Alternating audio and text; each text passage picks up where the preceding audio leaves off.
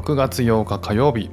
どうもフック船長です。昨年の12月から妻、そして2歳3歳の息子とシンガポールに住んでいます。現在は主婦をしております。さて、この番組では幼稚園に行っている子どもの様子や子育ての話、それから英語学習のことだったり、こっちで面白いと感じた日本との文化や価値観の違い、そこから改めて感じた日本のすごいところなんかをお話ししています。さあ、今日はですね、季節についての話をしたいと思います。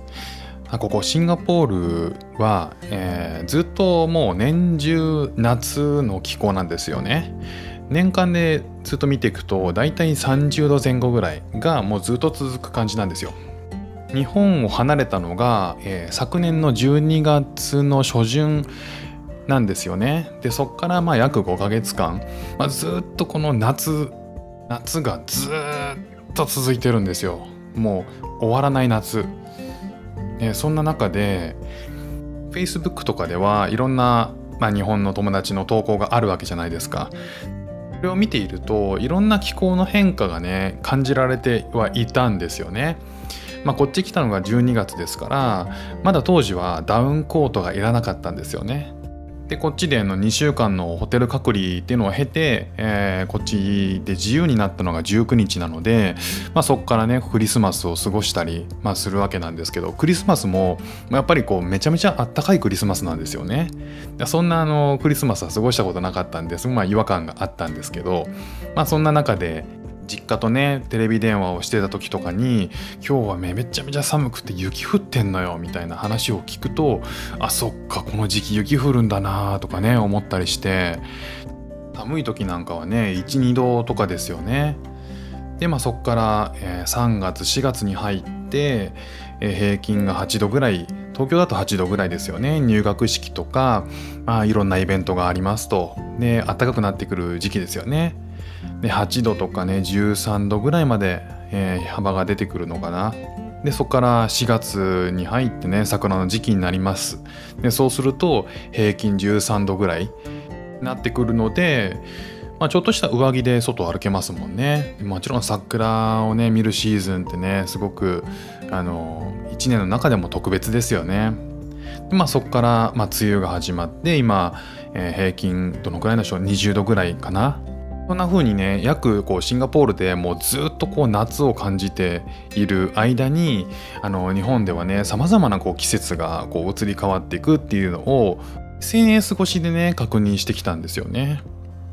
じゃあ、シンガポールの気候ってどんなのかっていうと、天気で言うとですね、今日は晴れ、次の日は突然の豪雨があって晴れ、次の日は晴れからの雷雨からの晴れ、次は晴れからの突然の豪雨、そして晴れ、もうね、ずっとこれなんですよ。日本ではね、この季節の移り変わりとか、寒くなってきたわねみたいなのが挨拶とかでね、使われるぐらい、その季節の移り変わり、気候の移り変わりっていうのが大きなイベントになると思うんですけど、シンガポールでは、その季節っていう話をほぼ聞かないですね。そう、季節がないんですよね。この晴れ、突然の豪雨、晴れ、ね、この平均30度ぐらいが今日も明日も明後日も永遠に続くっていうか、これがシンガポールなんですよ。そっか、でもね、ふと思ったんですよね。そっか、季節ってないんだと思って。なんですけど、この僕も日本に生まれ育って季節と一緒に過ごしてきたんで、その季節に、紐づくね、恒例のイベントとか、気候とともに、思い出されるね、思い出とかがね、あるわけなんですよね。で、例えばきつかった仕事、あれね、寒い時期だったなとかね、日もさちも行かない中で終電で帰ったなとか、あとはうちの家にね、愛犬が来た日って確か梅雨の時期だったなーね、紫陽花が咲いてたなとか、もうね、嬉しすぎて雨の中散歩したんだよなとかね。あとは子供の頃とかね、実家のおばあちゃん家で流しそうめん食べてね、夜ホタルを見に行くってのが恒例だったなとか、夏は劇的に暑くて、夜はスズムシが鳴く声がうるさくて夜しばらく寝られなかったなみたいなこととかね。あとは学生時代友達と明け方までどんちゃん騒ぎしたな、日差し強い朝日浴びたなみたいなね、朝日浴びながら朝帰りしたなみたいなこととか、あとなぜか秋は人恋しくなるよなって言ってるやつの気持ちがちょっとわからんでもなくなってきたなとか、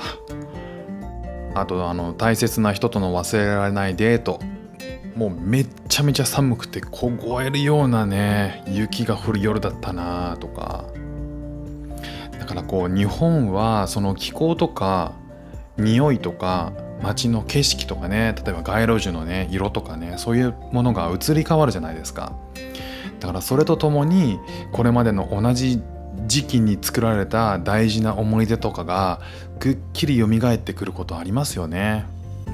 だからこう改めてね、そう季節っていうものを考えた時に季節っていいなってね思っちゃったわけですよ。日本っていいなって改めて感じたのは、季節が移り変わるって素晴らしいことだなって改めて思っちゃいました。春夏秋冬、ね、大きく4個の節目があって、その中に気候の変化があって、その気候の変化に伴って街の景色も変わるし、自分の心境も少し変わったりするし、もちろんね食べ物も変わるし、もう本当にその季節とともにいろんなイベントとか思い出ができていくので、日本でこそ味わえる魅力だなっていう風にすごく感じましたね。ということで今日は季節に関するお話でした。季節とともにね思い出すこと、皆さんはありますか？今日も聞いていただいてありがとうございました。ではまた。